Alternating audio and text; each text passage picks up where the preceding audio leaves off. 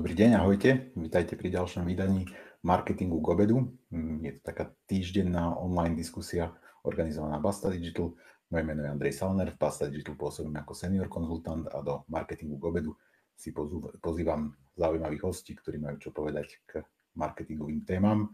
E, dnes sa veľmi teším, lebo tu mám e, veľmi pre mňa cenného hostia. Je tu Martin Horvát, ktorý donedávna riadil naprieč celou Európou v Deutsche Telekome e-commerce. E, vítaj Martin. Ahojte, ahoj, ďakujem za pozvanie. A obzvlášť sa teším, že sa pridal práve dnes, lebo dnes je taký trošičku special day pre teba. E, Martin totiž to má dnes narodeniny, takže v prvom rade všetko najlepšie k narodeninám. Ak nás, ďakujem, sledujete, ďakujem. ak nás sledujete naživo, e, tak môžete v komentároch po Facebookovom streame Martinovi zablahoželať. Myslím, že mu to urobí radosť.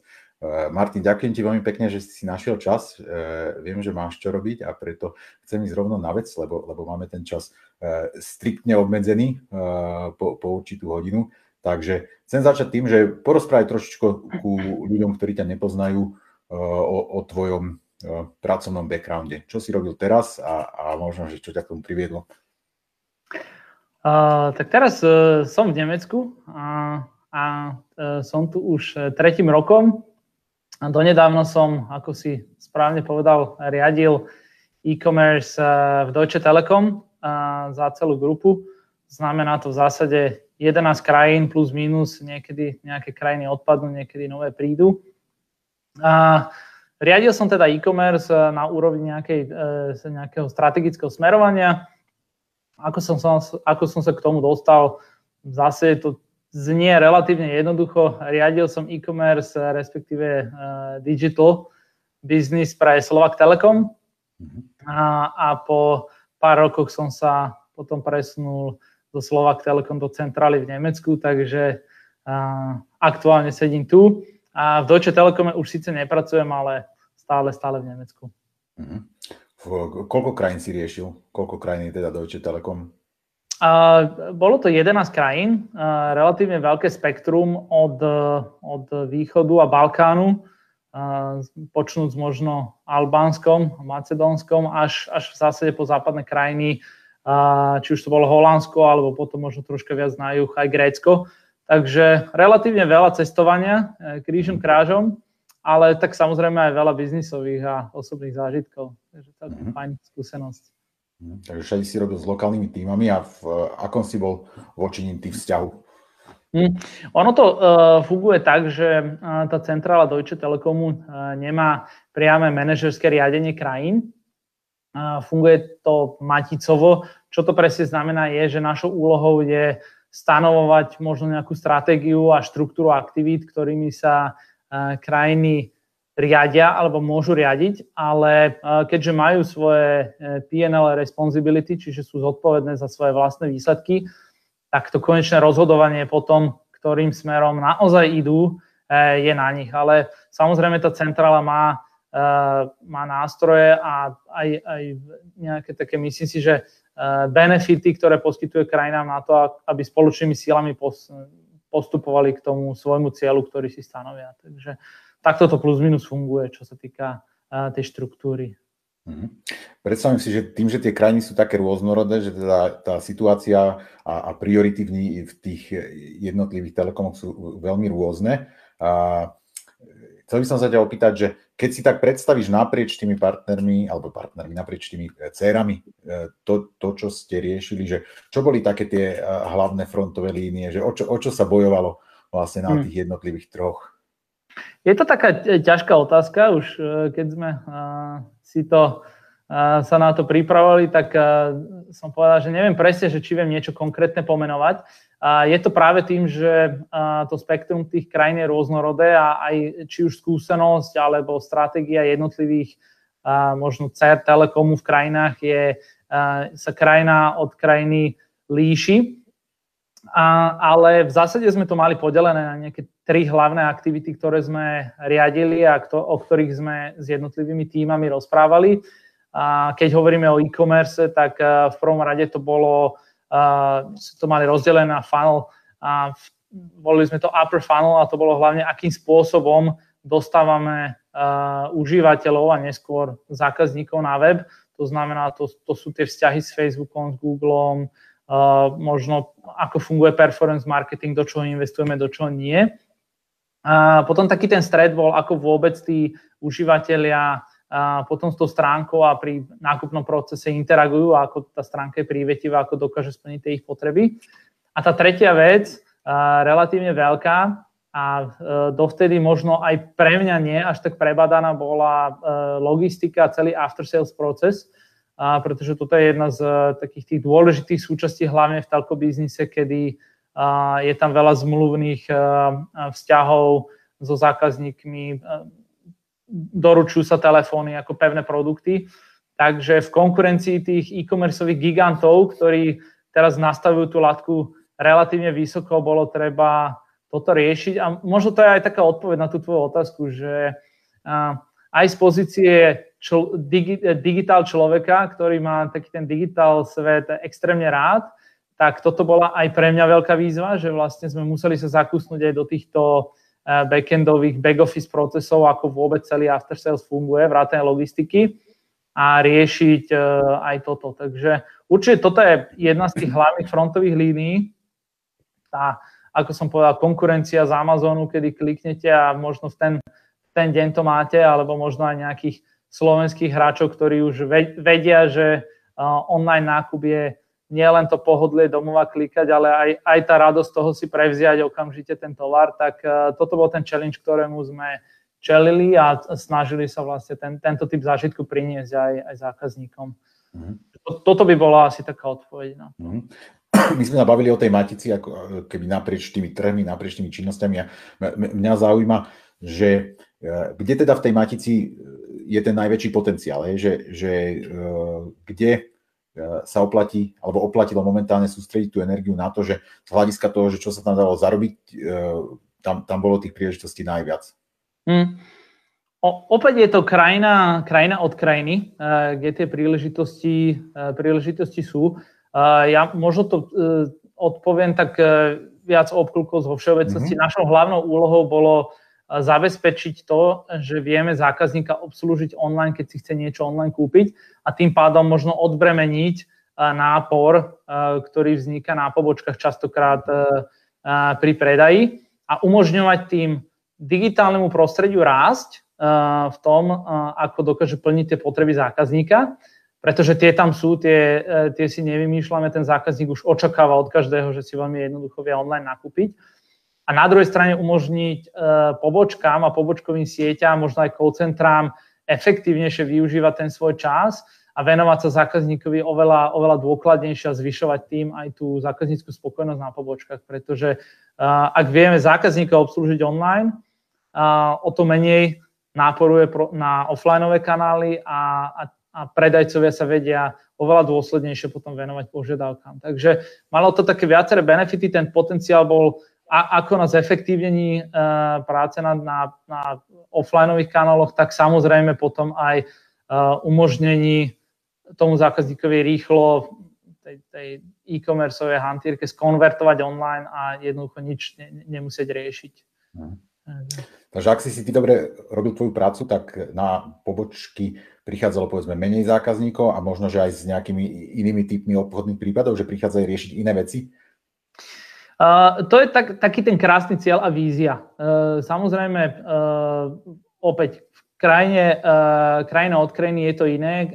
Ten level digitálnej um, také tej zručnosti, znalosti a, a dokonalosti riešení je, je iný.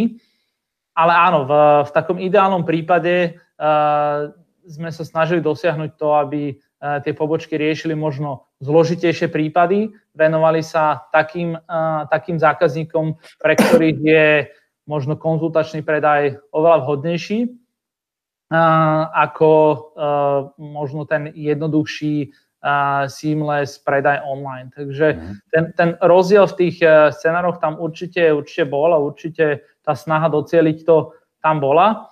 A samozrejme je e, v tomto e, roku 2020 nie je ešte 100% podiel predaja online, e, to sa ani nedá, takže e, snažili sme sa samozrejme týmto cieľom ísť.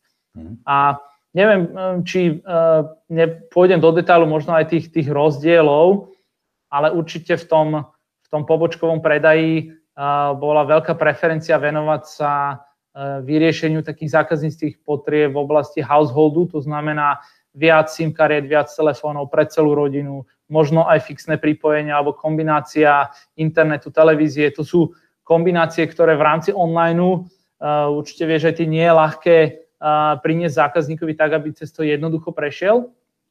Naopak v tom online sme sa zameriavali na tie zákaznícke cesty, ktoré vedia v jednoduchých pár klikoch tomu užívateľovi priniesť uh, to, čo si chce kúpiť bez toho, aby musel príliš rozmýšľať nad rôznymi kombináciami a tak ďalej. Takže tie naše aktivity častokrát boli drivované aj, aj, aj produktom a, a zameraním sa na jednoduché a úderné zákaznícke cesty. Mm-hmm. Takže to je, to je vlastne tá hranica, kde ešte človek v tejto chvíli nie je nejakým spôsobom nahraditeľný, že ten, ten e, pobočkový pracovník povedzme v akoby komplikovaných predajoch e, alebo viac produktov bandlovaných nejakým spôsobom spolu alebo nejaké zľavy komplikované, že to sú tie veci, kde ten človek to stále dokázal e, obslúžiť lepšie, než ste vy dokázali v tom, v tom, v tom digitále akoby tú cestu vytvoriť. Hej? Uh, asi, asi vo všeobecnosti poviem, že je to tak prirodzené. Hej. Čím viacej produktov sa snažíte uh, zákazníkovi poskytnúť na základe jeho požiadaviek, tak o to je to v tom digitálnom priestore náročnejšie. A naopak ten konzultačný predaj to má ľahšie v tom, že vie, dokáže i hneď reagovať či už na emóciu zákazníka alebo na otázky. Častokrát e, to digitálne prostredie je závislé na tom, na tej snahe porozumieť e, nejakú všeobecnú alebo také tie spoločné peterny zákazníckých otázok a flows a, a poskytnúť čo najlepší zážitok, ale samozrejme, že tomu osobnému styku pri zložitých produktoch a, sa mu konkurovalo ťažšie. Prinášali sme samozrejme uh, také uh, tie bežné služby pre zákazníkov, ako je live chat alebo uh, okamžitý call me back, kedy sme vedeli zákazníkovi zavolať častokrát do pár sekúnd, od, odkedy browsoval na webe a mal nejakú zložitejšiu požiadavku. Ale asi prirodzene poviem, aj, aj keď teda prichádzam z toho z digitálneho prostredia, že pri ťažkých produktoch sa treba zamyslieť nad tým, ako, ako ten ľudský faktor vie pomôcť zákazníkovi. Uh-huh. Uh-huh. Takže je tam nejaká taká synergia a očakávaš aj, že bude ešte dlhodobo, hej, že nie je tam nejaký priestor nahradiť, povedzme, tento ľudský faktor, ja neviem, nejakým AI-driven interfejsom v dohľadnom čase?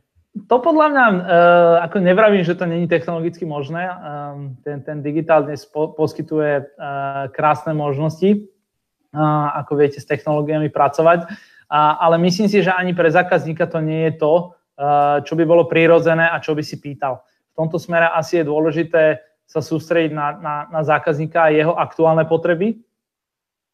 A toto, o toto sme sa my snažili, že netlačiť zbytočne technológiu tam, kde možno nie je potrebná a nie je ani zákazníkmi vyžadovaná. Uh-huh. A naopak poskytnúť ju tam, kde to zákazník očakáva a, a chce veľmi jednoducho tým nákupom prejsť. Takže to bol možno aj ten fokus, že, že mm, relatívne sme si ho zúžili, povedali si, čo sú tie customer journeys, ktoré e, ten zákazník zaprvé očakáva, poviem príklad, nákup jednoduchej SIM karty s telefónom, myslím si, že tam nie je ani len e, potrebný nejaký, e, nazvime to, konzultačný predaj pri veľkej väčšine ľudí, ktorí už sú zvyknutí nakupovať online. A toto sme chceli mať vyšperkované natoľko, aby ten zákazník bez problémov tým nákupným procesom prešiel. Tlačiť e, technologické novinky možno e, do zákazníckých e, ciest tam, kde to, to nevyžadujú úplne a možno ani neočakávajú, je, je v tomto momente možno aj zbytočné, že ten konzultačný predaj tam vtedy naozaj dokáže uh, hrať svoju rolu a prepojenie digitálneho prostredia s tým, uh, s tým predajcom dokáže tiež pomôcť, ak treba, keď ten zákazník na pobočke nie je rozhodnutý. Mali sme systémy, pripravili sme riešenia, kedy ten zákazník už relatívne zložitú ponuku preddiskutovanú na pobočke vedel jednoducho online dokončiť. A mhm. vtedy, vtedy to prepojenie digitálneho sveta, tej technológie s tým ľudským faktorom hral, hral naozaj veľký zmysel a veľkú rolu a, a takto to bolo aj zákazníkmi oceňované. Uh-huh. keď si sa chceli hýbať dopredu v tej tvojej agende, tak čo, čo boli uh, tí ďalší hráči v rámci firmy, alebo teda v rámci tých jednotlivých cer, s ktorými si najviac prichádzal do kontaktu, že s kým si potreboval riešiť, aby, aby ste vedeli napredovať? Tak uh, našou úlohou, keď to tak pomenujem, bolo, bolo umožniť rast uh, krajinám, alebo teda uh, dcerám materskej spoločnosti v tom digitálnom priestore. A e, keď sa pýtaš na to, že s kým, s kým najviac, tak samozrejme našim najväčším partnerom boli digitálne týmy vo veľkej väčšine krajín už zriadené a, a, a fungujúce. Ale častokrát sa každá krajina borila s inými výzvami Niekde to mohlo byť nedostatok IT kapacity a to, tej, tej vývojovej síly, takže našim partnerom sa v danom momente stávalo IT oddelenie, kde sme hľadali cesty, ako, ako splniť tie, tie požiadavky biznisu.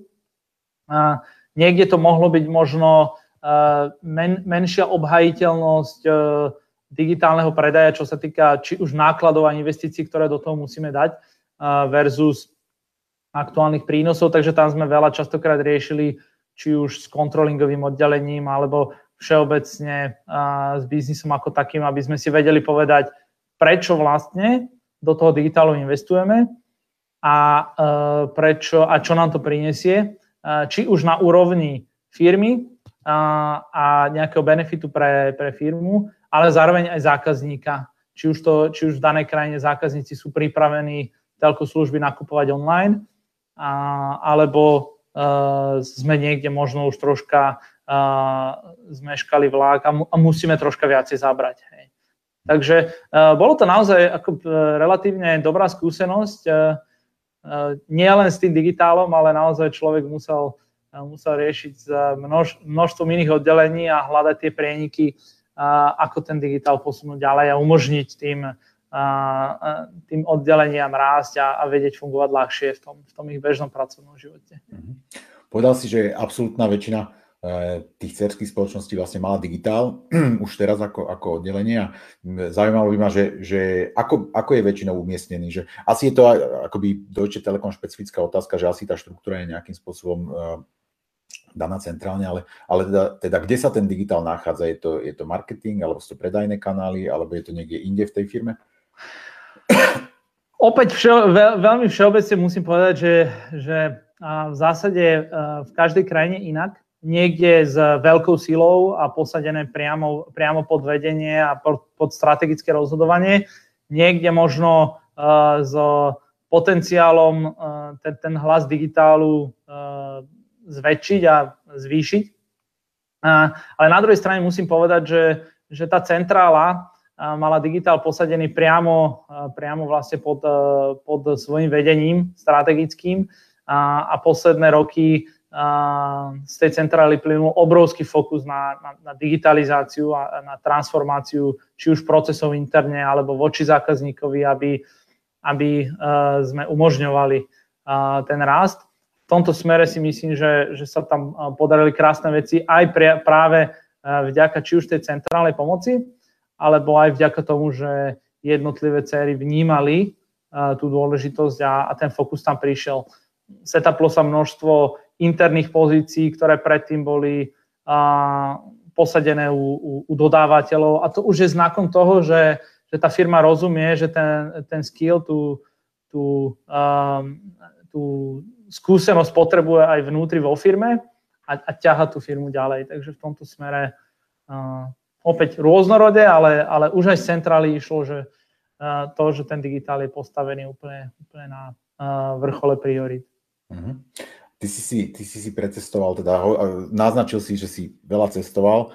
Uh, koľko si cestoval, koľko dní si bol v roku na na, na dní to presne neviem, ale uh, viem, že uh, každoročne to bolo vyše 100 letov. Čiže uh, vyše 100 letov. Je, to určite viac ako polovica uh, roka na, na cestách.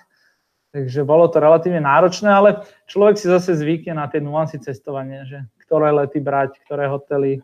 A Jasné. Tak, už to bola taká rutina. Mňa zaujíma ešte jeden aspekt a to sa týka zase toho, že e, vlastne chodil si, chodil si do firiem naprieč veľmi e, rôznymi trhmi, aj geograficky, aj kultúrne, aj možno, že, že z, ekonomicky teda tie krajiny boli rôzne bohaté. A čo, čo si z toho vypozoroval? Že, že našiel si tam nejaké paterny správania, povedzme, že ako sa, ako sa správajú, ja neviem, postkomunistické ľudia, alebo teda ľudia v biznise v postkomunistických štátoch versus inde, alebo nejaké iné teda zaujímavé paterny? Je to ako, ja som človek, ktorý nerád, aj, aj keď som veľakrát, aj, aj, aj dnes na tomto rozhovore zovšeobecnil, ale, ale tieto veci by sa zovšeobecňovať nemali. Aj napriek tomu poviem, že, že asi som cítil určitú takú väčšiu sociálnu otvorenosť v krajinách, či už viac na juhu, alebo, alebo uh, okolo nás vo východnej Európe, v porovnaní s takým tým tvrdým biznisovým západom. Takže tomto smere tam ten rozdiel určite bol. A je, je tam potom bolo treba vždy si dobre rozmyslieť, že podľa toho, do ktorej krajiny ide, že či to ideš vykávičkovať, ten výsledok, alebo, alebo uh, to ideš uh, vyexcelovať v tvrdých číslach a grafoch. Hej. Takže samozrejme, vždy je to o ľuďoch, a kdekoľvek v tom biznise si, tak je to o ľuďoch, musíš poznať, s kým pracuješ a, a ako, ako sa ti s tým človekom najlepšie spolupracuje, ak, ak, čo jeho drivuje a, čo ho motivuje. Takže v tomto smere aj pre mňa veľká škola, lebo to bolo naozaj rôznorodé. Ja som skôr rozprávací človek v tých Exceloch je síce pravda, ale to hrabanie sa v nich je, je pre mňa občas náročné. Takže dobrá skúsenosť, naozaj kultúrne rozdiely boli a musel som sa naučiť v nich medzi krajinami existovať, takže fantastické. Uh-huh. Ako sú na tom samotní Nemci? Že, teda, neviem, či aké zastúpenie iných národností v rámci centrály, ale predpokladám, že je tam teda nemecká dominancia počtami a že oni sú kde v rámci toho e, kontinua, o ktorom hovoríš? Je pravdou, že ja som fungoval v e, tejto európskej organizácii, ktorá je taká rôznorodá. Dokonca je tam menej zastúpených e, Nemcov. A ale tak e, samozrejme, e, nemecká kultúra je známa svojou presnosťou, e, či už v rámci času, alebo výsledkov, alebo toho, ako sa na biznis pozerajú. Takže je to tam samozrejme cítiť. Je to tam cítiť. A treba s tým vedieť pracovať, treba sa tomu prispôsobiť. A, ale naopak potom človek, keď ide do Grécka, a, tak a, si frappuccino s nimi veľmi rád dá v takej uvoľnenejšej atmosfére. Ale zase potom samozrejme si musí dať pozor na delivery, hej, lebo e, nevždy, nevždy potom to zodpovedá aj, aj tým, e, tým dohodám. Takže je to tak jeden der, no. Každý, každý troška inak keď, si, keď si sa rozhodol ísť do Bonu a myslím, že si sa stiahoval aj s rodinou, že keď ste sa rozhodli, že na, na chvíľu presuniete svoj, e, svoj život do Nemecka, tak teraz, keď sa dívaš späť na to rozhodnutie, že je niečo, čo si teraz želá, že, á, že keby som bol býval vtedy vedel, tak by som, e, ja neviem, bol, e, sa inak pripravil alebo niečo robil inak? Čo, keď sme sa o tom rozprávali, tak som tak eh, najľahšie povedal, že daňovo-odvodové zaťaženie hm. ma prekvapilo. Takže eh, áno, akože eh, tá krajina, musím povedať, že, že myslím si, že funguje fantasticky a v mnohom prekvapuje, ako, ako vedia veci dobre fungovať. A, takže ak ma niečo prekvapilo, tak naozaj relatívne veľký rozdiel v tom, že a, ako krajina môže byť dobre nastavená ale samozrejme potom aj na tom e, záťažení odvodovom to, to je cítiť. Paradoxne ale e, človek vie veľmi dobre fungovať potom, e, nazvime to, keď už teda o tom hovorím, spätne. Každý, každý osobne sám za seba robí daňové priznanie, vie si uplatniť rôzne, rôzne úlavy, takže funguje to dobre, myslím si, že obojstranne. Ale ako samozrejme ten, ten systém uh, ma prekvapil a človek sa im musel troška navyknúť na, na to, ako toto funguje. Keby si mal tak narýchlo porovnať biznis kultúru uh, Bonskú versus Bratislavskú, viac menej sa bavíme e, v rámci tej istej grupy, tak, tak uh, kde boli také zásadné rozdiely pre teba? Mm, Vieš čo, uh, relatívne ťažká otázka, neviem, že či ich viem pomenovať. Uh, asi ich neviem úplne takto, takto konkrétne uh, pomenovať, ale mnohokrát sa naozaj ukazuje jedine tak tá kultúra tej presnosti.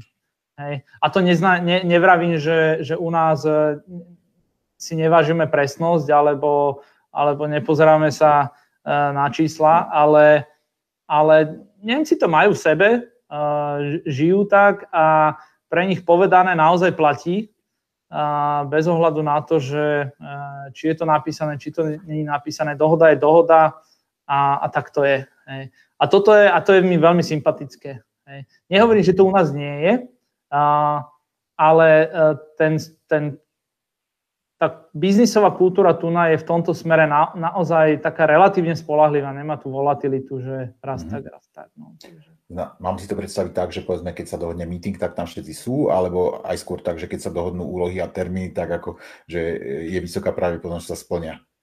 A presne, presne tak, ako si to povedal. Že všetko, oboje, čo je, oboje, oboje platí, uh, platí presnosť na meetingoch, platí presnosť v delivery úloh uh, a uh, je to v tomto smere na, naozaj akože neočkriepiteľný fakt. Zároveň, ale čo, čo je možno tiež silné pozorovanie, je, že tu extrémne platí work-life balance. Uh, to znamená, že tí ľudia naozaj či už v súkromných firmách, v menších alebo v obrovských korporátoch, naozaj je tu často vidieť ten, ten 9 to 5 život a, a, a je to naozaj ako neočkriepiteľný fakt toho, že, že toto je práca, toto je potom uh, uh, life, taký ten súkromný život a veľmi to extrémne oddelujú uh, lokálne. Takže toto tu je naozaj cítiť, že neprelieva sa to takmer vôbec. Mhm.